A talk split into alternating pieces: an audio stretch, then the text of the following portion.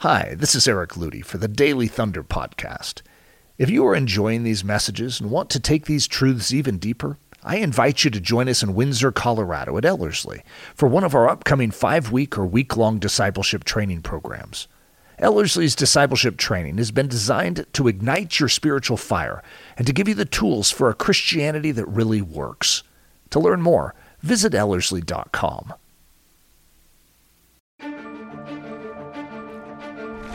It's Daily Thunder, booming out the truth of Jesus Christ live every weekday morning from the Ellerslie campus in Windsor, Colorado. To learn more, visit Ellerslie.com. Uh, well, Ephesians chapter 3, if you have your Bibles. And again, we're walking through verses 14 down through the, the end of the chapter. and what I'd like to do just this morning, just again, just to get it in our minds, is just to read that entire section. And uh, my guess is we may be reading through it every single time, but uh, just want you to be focused and just be thinking through it and saturating in it and just be pondering it uh, as, as we're walking into, uh, walking into this study. So, Ephesians chapter 3, starting in verse 14, uh, this is what Paul writes.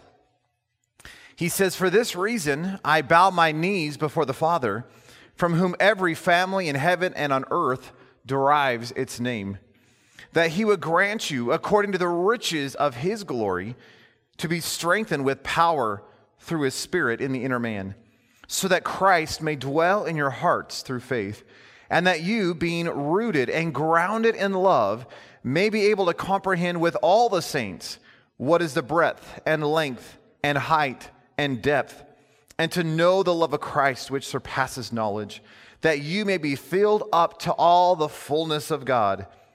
Now to him who is able to do far more abundantly beyond all that we can ask or think, according to the power that works within us, to him be the glory in the church and in Christ Jesus to all generations forever and ever. Amen. Amen. Uh, look back at verse 14, uh, which is what we're focusing again on this morning. It says, For this reason I bow my knees before the Father. Uh, in the last study, we were looking at that very beginning phrase, for this reason. And we walked back and kind of give a broad overview of Ephesians chapter 1 through 3, and basically saying that what Paul is heading into for this particular prayer is all based upon what he's been doing in these first three chapters of this marvelous book. he continues from that point, which is what we're going to be looking at this morning, and he says, For this reason, I bow my knees before the Father. Why didn't Paul just say, I'm praying? Why didn't Paul just say, I'm, I'm praying to the Father? Why does he use the phrase, I bow my knees before the Father? Uh, it's interesting, the first time I studied through Ephesians, again, I'm, I'm wa- walking back through all this stuff. Uh, for whatever reason, I skipped it. I was like, he's praying. Uh, and I just got into the prayer because that seemed more interesting. But as I was just looking at this afresh, I was like, why, why does he put that phrase? You realize everything in Scripture is there for a reason. That there's not a, you know what, let's just add that in. Which means even those pages that you tend to skip in your reading, you know what I'm talking about. This is the so and so begot so and so begot so and so who begot so and so who begot so and so who begot so and so who begot so and so who begot so and so who begot so and so. You know, page after page after page. And I know how most of you read. You just go, okay, oh, there we are. And, you know, we continue. Do you realize even those things are significant in Scripture? So don't just skip over them. So why, why would Paul write, I bow my knees before the Father. In other words, does how we pray actually matter? Isn't that an interesting thought? In other words, you know, if you sit versus standing versus kneeling, is one of those more spiritual? Well, we just started this thing by praying. I was standing, you were sitting. So, hmm. Maybe one of us was more spiritual. Some of you are like, which one is it? Here's maybe a good question to ask what is your posture in prayer? Uh, coming to scripture, it's interesting that when, when you look at this idea of posture in prayer, there are a lot of biblical options. Let me just give some to you. I found these quite delightful. So, here, here are some potential options for you uh, in terms of a posture uh, for prayer. Uh, 1 Timothy 2 8 says that we are to pray with uplifted hands. So here's what it says Therefore, I want the men in every place to pray, lifting up holy hands without wrath and dissension. Oh, it's a good one. But I haven't seen anybody guys lift up holy hands. So, so here's another one. Uh, this is what I was doing this morning. Uh, Luke 18, 11, and verse 13 is the idea of standing. So in, in this case, Jesus is talking about this Pharisee, and instead the Pharisee stood and was praying this to him, and he said this to himself God, I thank you that I'm not like other people. Don't pray this part. Uh, swindlers, unjust, adulterers, or even like this tax collector. And then in verse 13, it says, And the tax collector, standing some distance away, was even unwilling to lift up his eyes to heaven, but was beating his breast, saying, God, be merciful to me, a sinner. So there's another option for you standing. Uh, here's one Mark 6 41 which is this idea of lifting your eyes up to heaven. So in Mark 6:41, Jesus he takes the five loaves and the two fish, and it says, looking up to heaven, he blessed the food and broke the loaves, and he kept giving them to his disciples to set before the people. So there's another option. You can lift up your eyes. Uh, in Daniel chapter 6, verse 10, there's kneeling taking place. So it says uh, Daniel 6:10. Now when Daniel knew that the document was signed, he entered into his house. Now in his roof chamber he had windows open toward Jerusalem, and he continued kneeling on his knees 3 times a day, praying and giving thanks before his God as he has been doing previously. Uh, 1 Kings 18:42 takes that idea of kneeling to an extreme. And maybe it's just kneeling, but this is how it's phrased. I was like, holy cow, this is hard. In 1 Kings 18:42, Elijah goes up onto the top of Mount Carmel, and it says that he crouched down on the earth and put his face between his knees. So maybe he was just kneeling. But that seems extreme. Doesn't it? Seems like it would hurt. Unless you're athletic. Uh, Ezekiel 9 8 is this idea of falling face, face down. So in Ezekiel, it says, and they were striking the people, and I was, and I alone was left. I fell on my face and cried out, saying, Alas, Lord God. And he goes on with his prayer. So you have this picture of Ezekiel falling face down in an attitude of prayer. Uh, in 1 Kings 147, oh, this was good. In 1 Kings 147, David, King David, uh, they, they just anointed Solomon as, as king, as his replacement. And it says, and the king, David, bowed himself on the bed. Oh, that's good. Uh, so whether he was like leaning over on the bed or whether he was on the bed and just went, either way, he was on his bed. Which is exciting because in Psalm 63 6, that is a legitimate way to pray, is in bed. Oh, praise the Lord. Which may be my all time favorite way to pray. Psalm 63 6 says, When I remember you on my bed, I meditate on you in the night watches. And by the way, I spend most of my time, maybe not, I shouldn't say that way. I spend a lot of time praying in bed because that's always how I fall asleep. Because I figured, hey, why would I want to count sheep when I can talk to the shepherd? Some of you are like, oh, that was good. I'm sure I didn't come up with it. Uh, yeah, so as I'm falling asleep at night, I'm just I'm talking to Jesus. It's not intense prayer. In other words, if real intercession is vigorous, it's intense. And it's really hard to fall asleep when you're in, in that kind of intensity. But it's just that sweet, like, hey, Jesus, I'm just talking to you and just having a good time. And just eventually I'm just like, hey, hey, hey, you know? And I don't think he's frustrated with that at all. I think he just laughs, you know? I have no proof of that, but but that's a legitimate way of praying, biblically. I found it. Uh, Psalm 63 6. Uh, 1 Thessalonians 5.17 says that we're to pray at all times, pray without ceasing, which obviously means then it can be in any posture. So, is there a proper posture for prayer? Uh, during Paul's time, it's interesting that the typical Jewish way of praying, I thought this was interesting. The, the typical way of praying as a Jew was standing with hands outstretched, palms up toward heaven. And this is how they prayed. But does that make it more spiritual? Uh, if, if, you ever watch Jews today pray, for example, if you go to, to, go to the Holy Land and you go to the, the Western Wall or the Wailing Wall and you see them praying, uh, they do what is often called shuckling, where, where they, they lean in and they, they bounce back and forth. Have you ever seen this? And uh, I was trying to figure out where that came from. And there's a whole bunch of different rumors.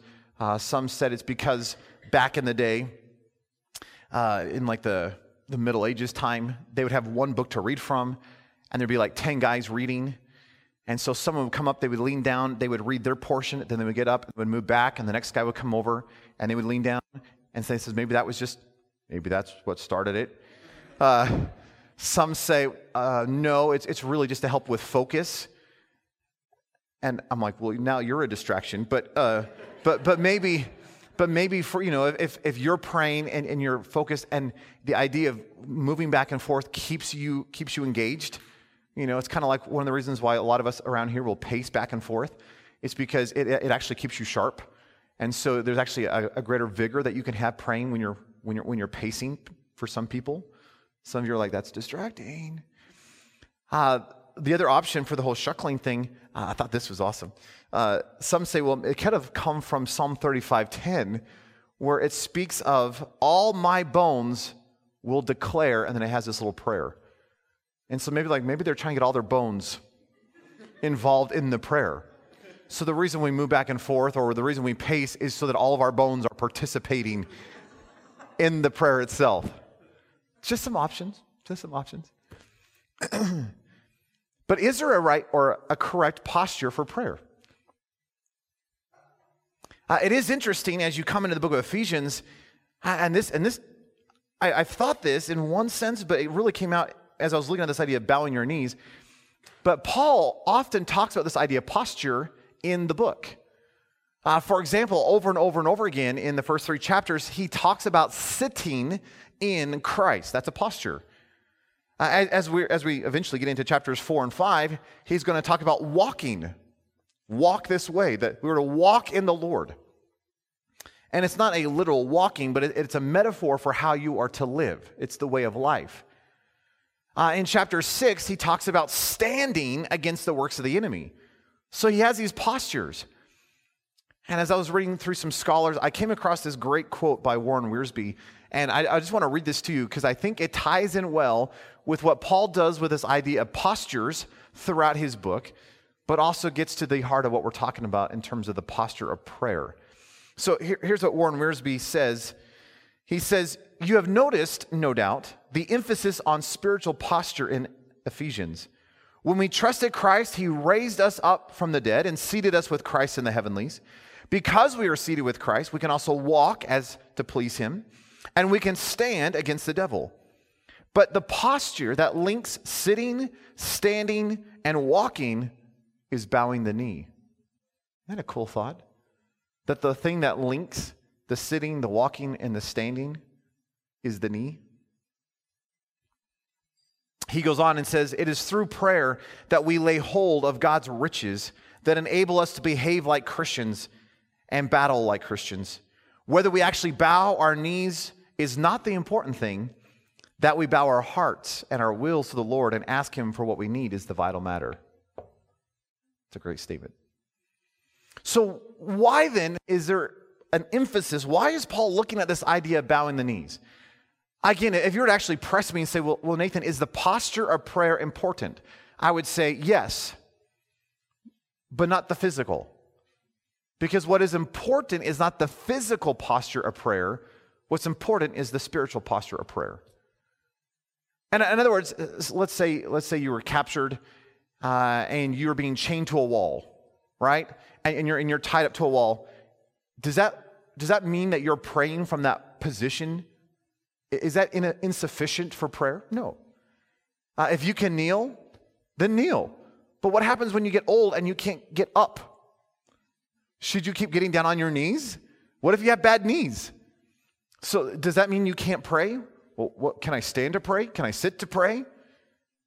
And I actually don't think the physical posture matters because it's really the spiritual posture. Does that make sense? So, why then would Paul put this phrase here?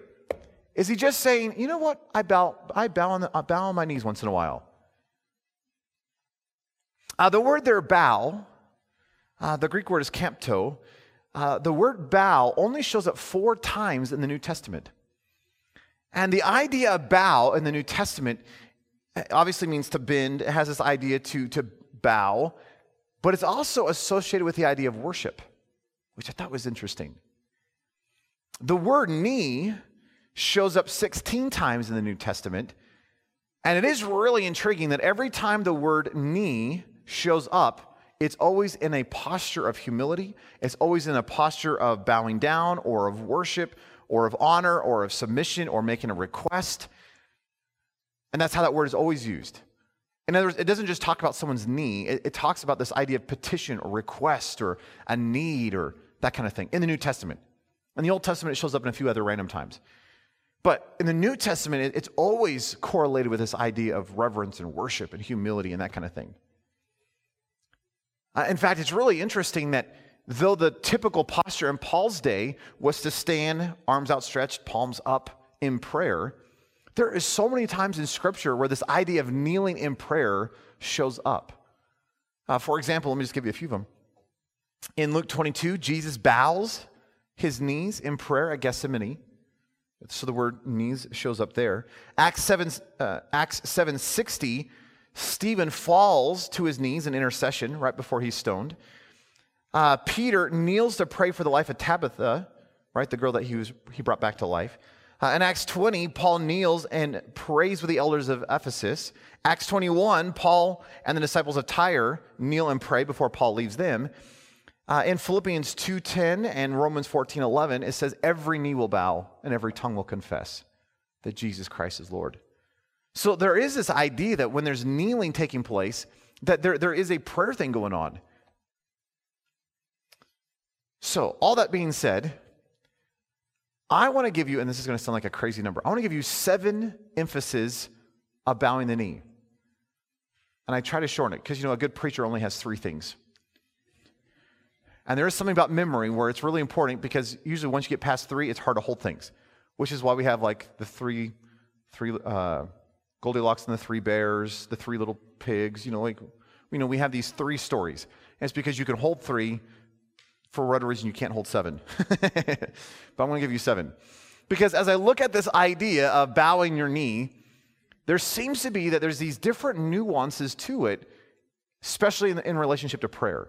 So when Paul says, I bow my knees before the Father, what is the emphasis of that? Like, why, why is that significant in the passage? Going to go through them really quick, theoretically. Uh, number one is this idea of humility. when you bow your knee, it is done in humility. In fact, the Greek word for humility actually is this idea of to see or to judge yourself not far from the ground. So even the word humility itself has this idea of stooping, it has this idea of bending, it has this idea of getting low to the ground. It's, it's that idea. Uh, 1 Peter 5 5 says, All of you clothe yourself with humility toward one another.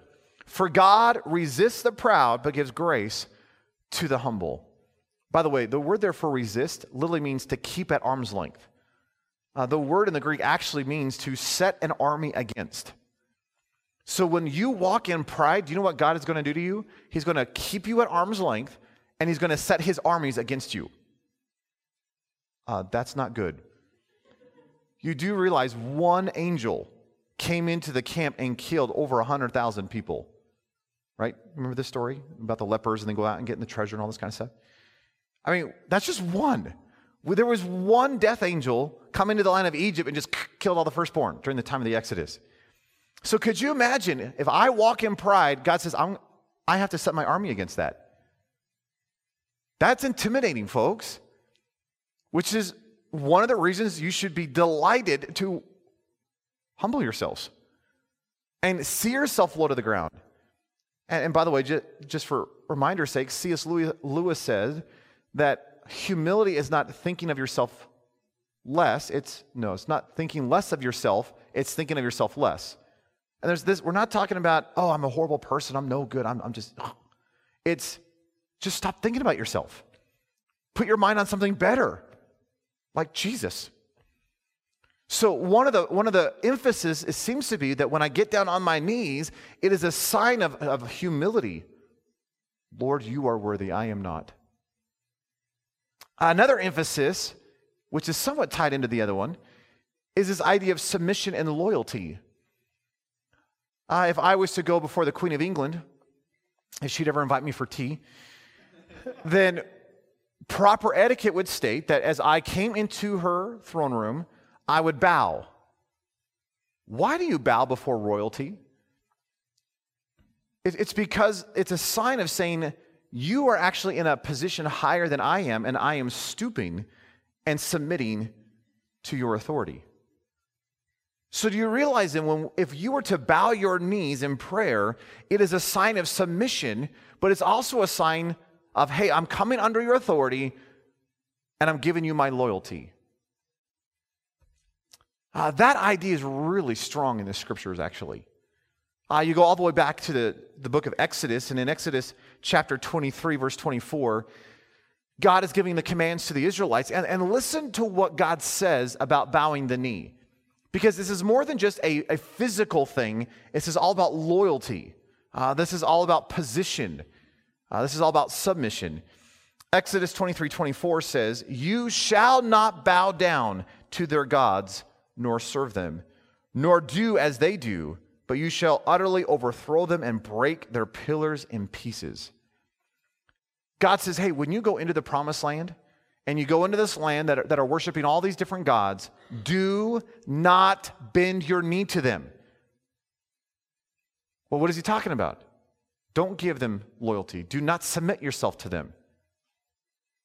In fact, this comes out even stronger that during the time of Elijah, eh, you know the story. He does the Mount Carmel thing, and then he runs for his life. And, and as he's running for his life, he says, God, I, am I the only one who is standing for truth in this generation?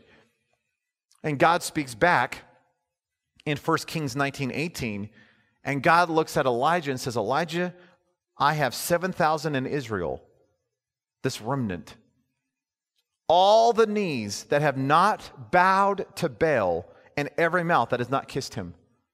That, that, that, hey, there are still people who have not bowed to these false gods. Don't you think that's really significant in light of the temptations of Jesus? And Satan says, hey, look, I will give you everything that you're wanting. Hey, Jesus, you're here. You have this purpose and plan. What's your plan? To win the world. I have it in my grasp, and it is in my authority, and I will give it to you. All you've got to do is bow your knee. Now you could read that and go, that's not that hard. It's just a physical thing. Just go, and you're done. But see, there's this whole idea of submission to that. There's this whole idea of giving loyalty in that posture of bending your knee. And do you realize that we, even in this generation, are called not to bow our knees to the gods of this earth? And yet, when you look at the church today, just like the Israelites of days gone past, you realize that one of the key things that the prophets were constantly telling Israel was to repent. Why? Idolatry and adultery. That they profane themselves with the world around them. Now, we don't have gods in the typical sense, like, okay, you may not have like a Buddha statue at your house. Praise the Lord. But some of us, you know, hey, we'll, we'll go to this big box that's sitting on our shelf, and we'll turn it on and we'll binge 30 hours of some show. It could even be a good show, like Anne of Green Gables. you know, there's a new series out, you know, so hey, well, I'm going to get caught up. I'm going to watch all three seasons. And, and, and I binge. Do you know what that's called? It's called worship. That, that I'm giving my loyalty. Is it wrong to watch Anne of Green Gables? Hopefully not. Because I do like Anne of Green Gables. Maybe I shouldn't have said that publicly, but I, I do. anyway, I love Anne of Green Gables. Uh, so is it wrong to watch? No, but there's a there's a difference between. Do you see what I'm saying? That that yeah, a lot of us have given ourselves over to a God called success. Uh, we have devoted ourselves to the God of finance. And so, though they do not look like the gods of yesteryear, do you realize that we still have the same susceptibility to bow our knees to the things of this world? So, wouldn't it be interesting if this physical posture of bowing my knees in prayer is a good reminder that I'm not to bow my knees to anything else but God? So, there's that idea then associated with this idea of bowing, bowing the knee that is tied in this idea of submission and, and loyalty and uh, coming under the authority of. Uh, number three is this idea of honor or respect. Uh, in other words, there's this idea of reverence associated with it. That again, if I, if I approach a king, I, I would come and I would bow. Why? Because I'm showing honor, I'm showing respect. Uh, in some cultures today, instead of a, you know, instead of a handshake, you bow. Why is that? It's, it's showing deference, it's showing respect and honor to meeting somebody. So there, that's kind of a, uh, tied into this idea of bowing the knee. Number four is this idea of weakness. Haven't you ever noticed that when some trouble hits your life, your knees tend to buckle? That when you get bad news or, or something horrible happens, it's like you become weak in the knees.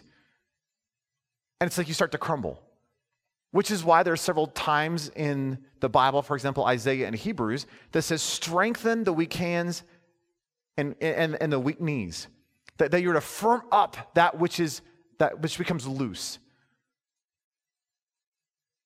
Isn't it interesting though that if I bow my knees purposely, that it's a sign of weakness? That I'm actually declaring that I am weak. It's almost a sign of dependency that says, Lord, I am broken, I, I am helpless, and I need you. Which is true when we come to prayer, isn't it?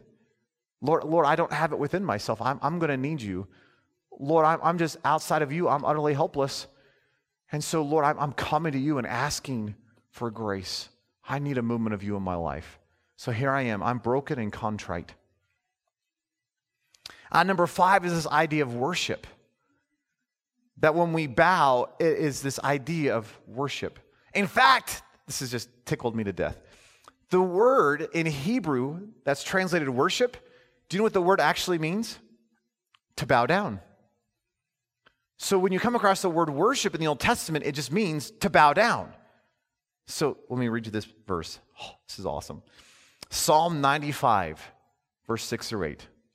Psalm 95 says this Come, let us worship and bow down. Let us kneel before the Lord our Maker, for he is our God, and we are the people of his pasture the sheep of his hand.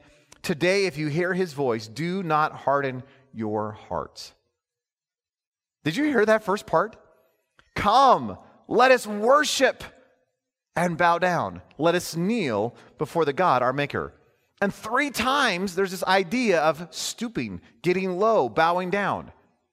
So come, let us worship, which means to bow down, and bow down, that's another word, but it just means to bow down, and kneel.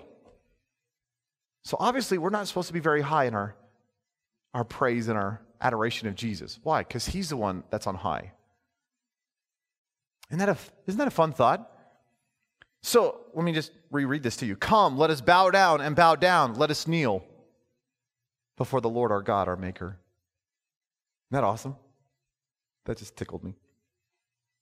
Obviously, I'm the only one, but that's okay.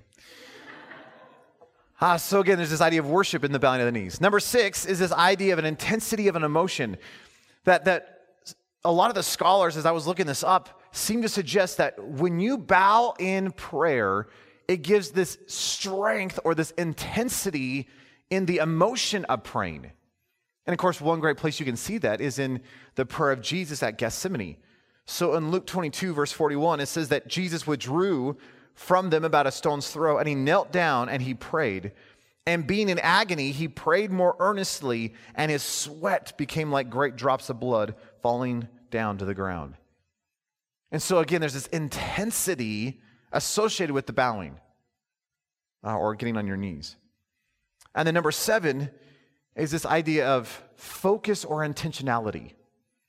In other words, uh, yes, we're to pray without ceasing, and yes, you, we can pray all throughout the day. And there's a lot of times I'll be driving or I'll be walking around, and I'm just I'm just talking to Jesus all throughout my day. But there's something that happens when you kneel that it gives a force or a, a focus or an intentionality to that time of prayer. In other words, it's really hard to be kneeling in prayer and be doing something else. Like I can't be making dinner, kneeling down, and praying all at the same time. It's really hard to be mowing the lawn, right? As I'm kneeling down and I'm praying. So it forces an intentionality and a focus in my praying.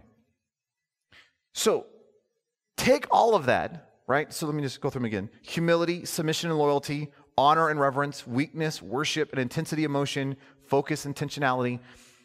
When you look at all of that, it seems like this idea of what Paul is talking about hey, I bowed my knees before the Father he's getting at this idea that this is more than just some casual prayer that he is praying that this is there's an intentionality behind this there's an there's a force behind this and doesn't it make sense that if you were to bow your knees before or to bow your knees in prayer just to bow your knees that that all those things are becoming associated with it.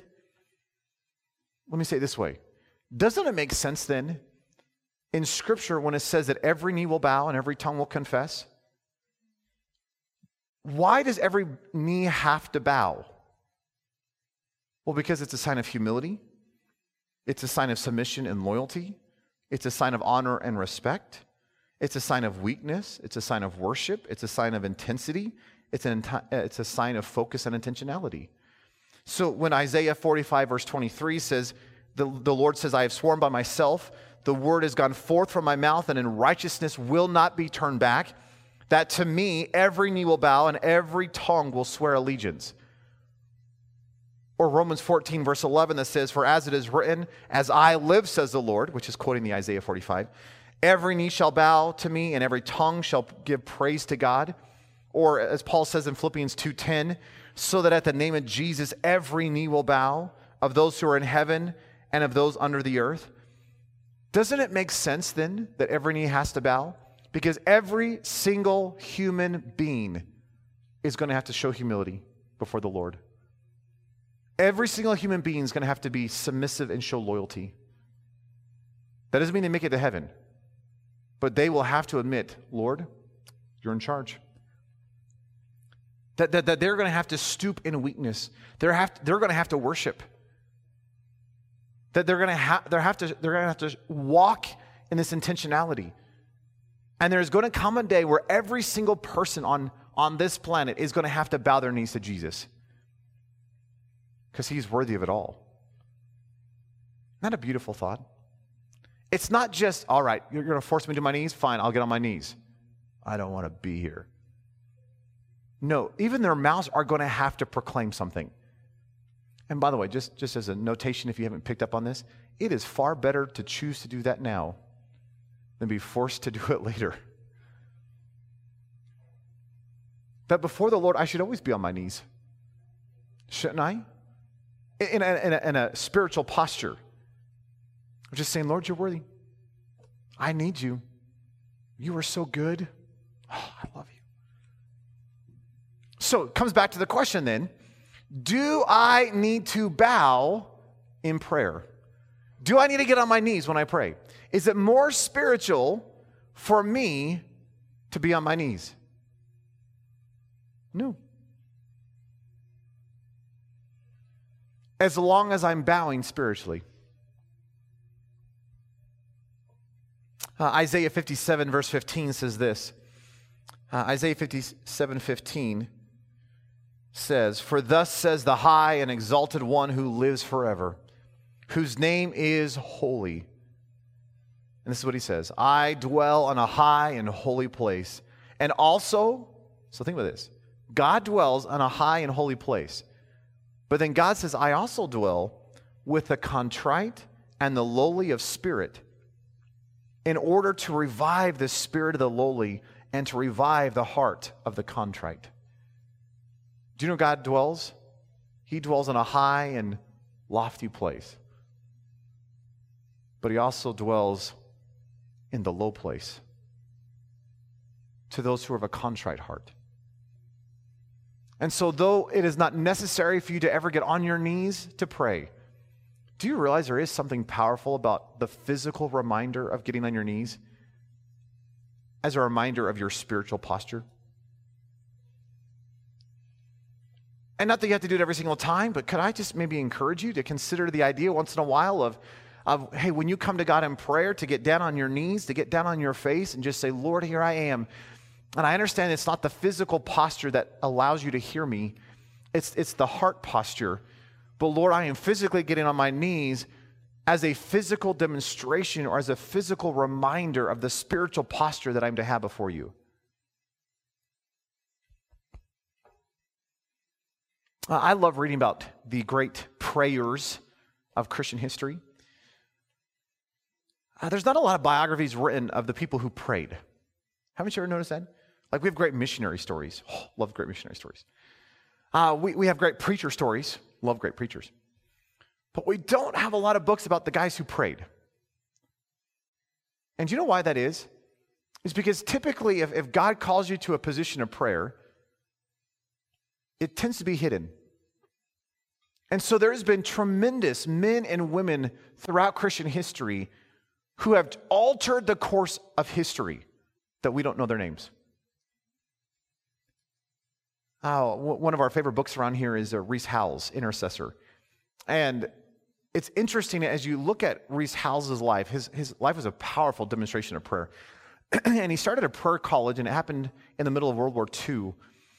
And there are certain things that happen in World War II that only can be contributed to the fact that it seems like Rees Howells and this band of little believers in England were praying. Because you look at what they, in terms of their journals, what they were praying on a certain day and then what happened in human history, you're like, that's not a coincidence. Because it happened way too many times. Like, like Hitler had this plan of going into this particular arena, and this group heard, a, heard the fact that he's moving that direction, and they said, Lord, we are, we are standing against that in the name of Jesus. We are going to pray. And they would pray and pray and pray for hours and hours and hours. And then Hitler, for some reason, be like, I'm not going to do that. I'm going to go over here. That makes no sense outside of prayer. And so I, I, love looking up these stories of these great men and women who prayed. John Hyde. John Hyde was such a man of prayer that they called him Praying Hyde. Could you imagine getting to the point where they just nicknamed you Praying? Yeah, you're that guy that prays. You're that lady who just always prays. Could you imagine? And the stories that come out of John Hyde's life are absolutely incredible. He would spend days and weeks in prayer. I don't know how that works. I, don't, I have no idea how that works. But he had such an intimacy with his God. But let me, let me just share, you one, share one story. And there's dozens of these we could walk through. You know, David Brainerd and Jonathan Edwards. And, you know, you just start going down through the list of some of these guys. And again, these are the ones we know. There's a lot of, there's a lot of people we know who prayed that we don't know their names of.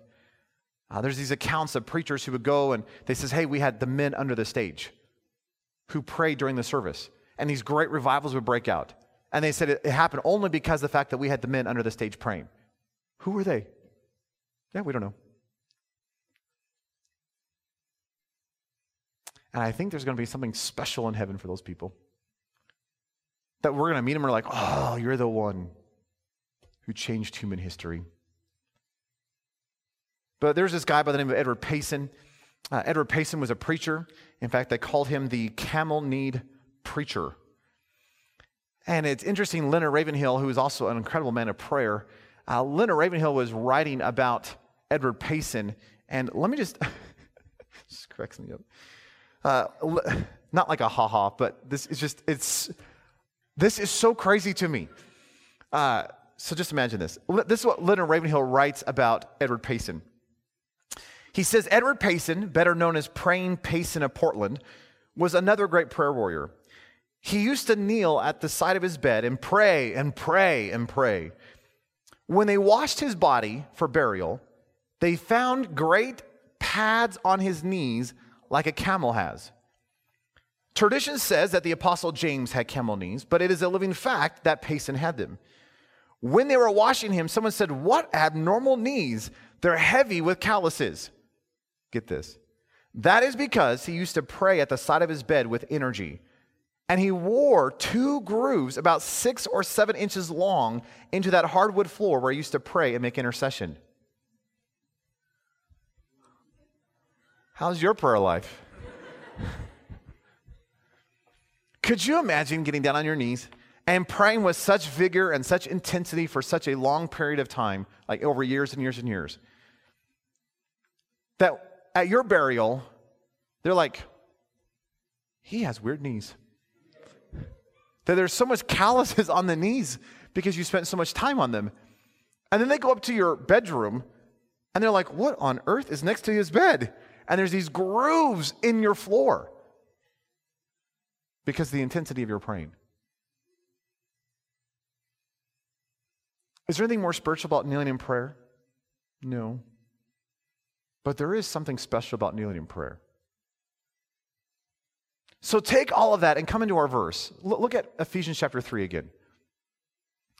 Paul is, is coming into his second prayer. It is interesting in the first prayer that Paul prays in Ephesians 1, he says in verse uh, Ephesians 1 6, uh, Ephesians 1 verse 16 he says I do not cease giving thanks for you while making mention of you in my prayers and then he gives this short little prayer but as you get into the chapter 3 prayer Paul's like setting the entire stage and he says, Hey, look, for this reason, hey, everything I've been talking about, I am bowing my knees before the Father.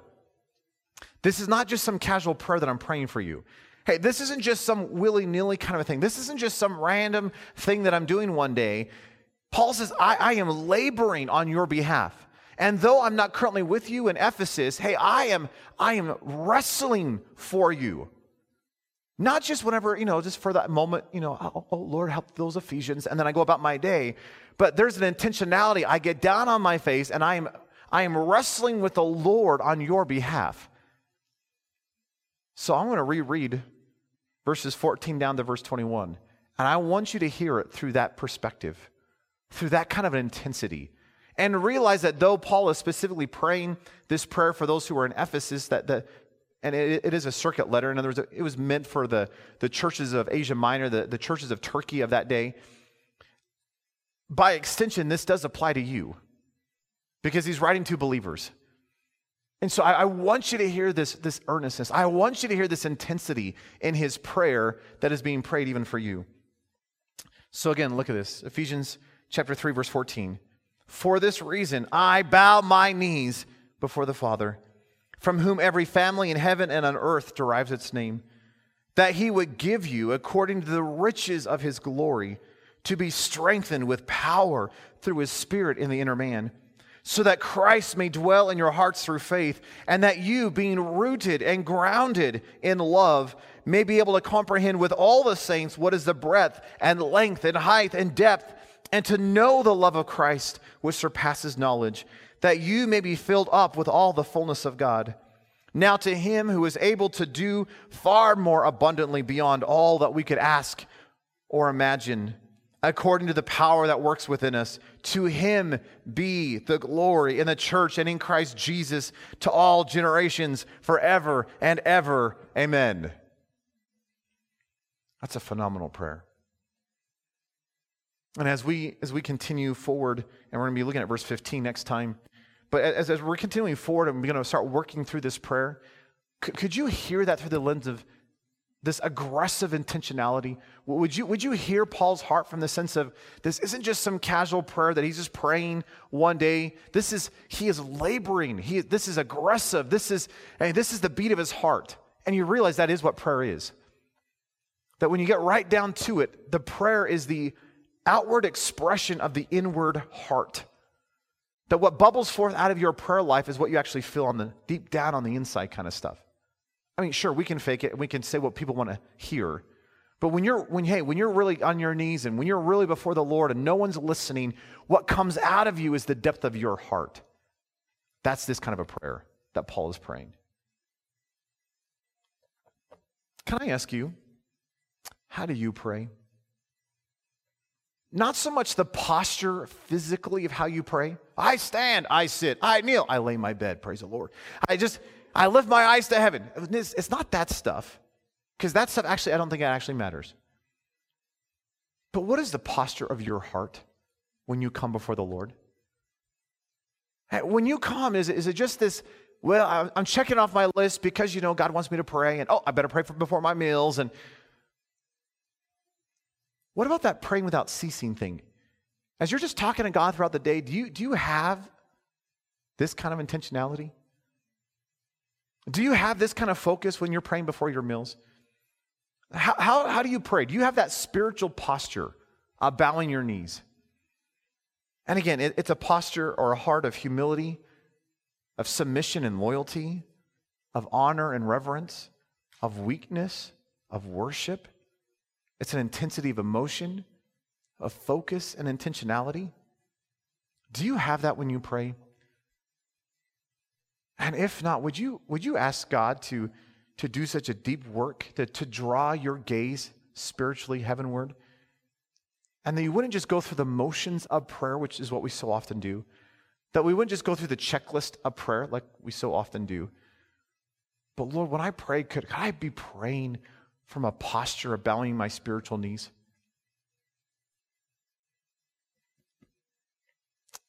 Well, let's pray.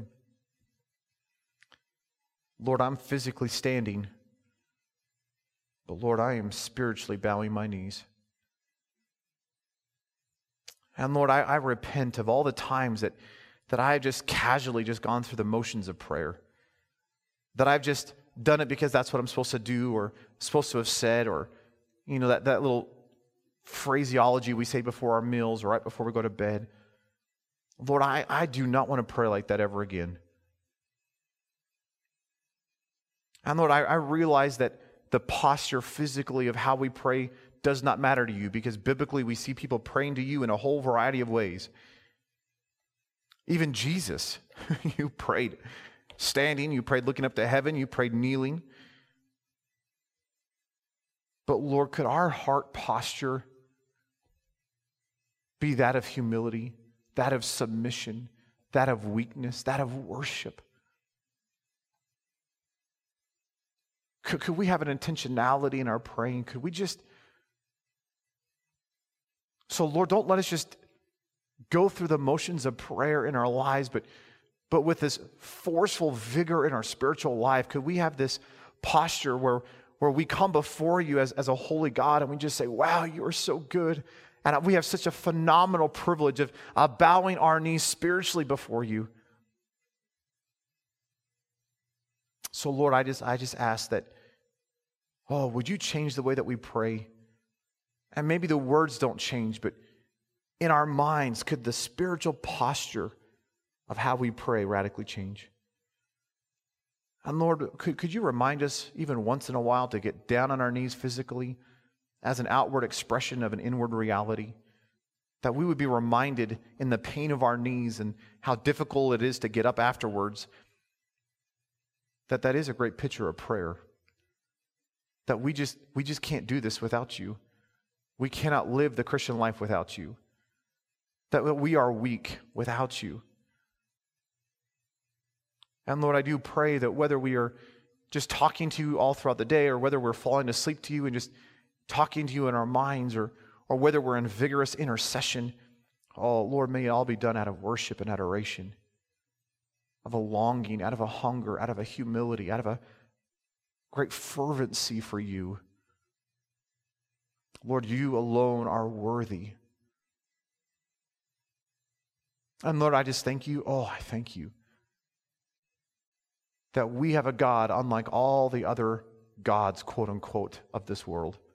That our God is not only living, but our God, you want relationship with us. And you want to have conversation with us, intimacy. And so the fact that, Lord, we even have a privilege to pray to you is just mind boggling to me. The fact that you, that you care to listen is just mind boggling to me. And the fact that you're willing to speak is just, oh, it's phenomenal. So, Lord, we bow ourselves before you this day. We love you, Jesus, in your precious, powerful name we pray. Amen. Daily Thunder is a listener supported production of Ellerslie Discipleship Training. At Ellerslie, we are laboring to rouse the Church of Jesus Christ out of its lethargy and build brave hearted Christians for such a time as this. Daily Thunder episodes are released every day, Monday through Friday, from our campus in Windsor, Colorado. And our weekly sermon is delivered live at 9 a.m. on Sunday mornings with a delayed live stream available at noon Mountain Time. Go to ellerslie.com forward slash daily to get all the details. Thanks for listening.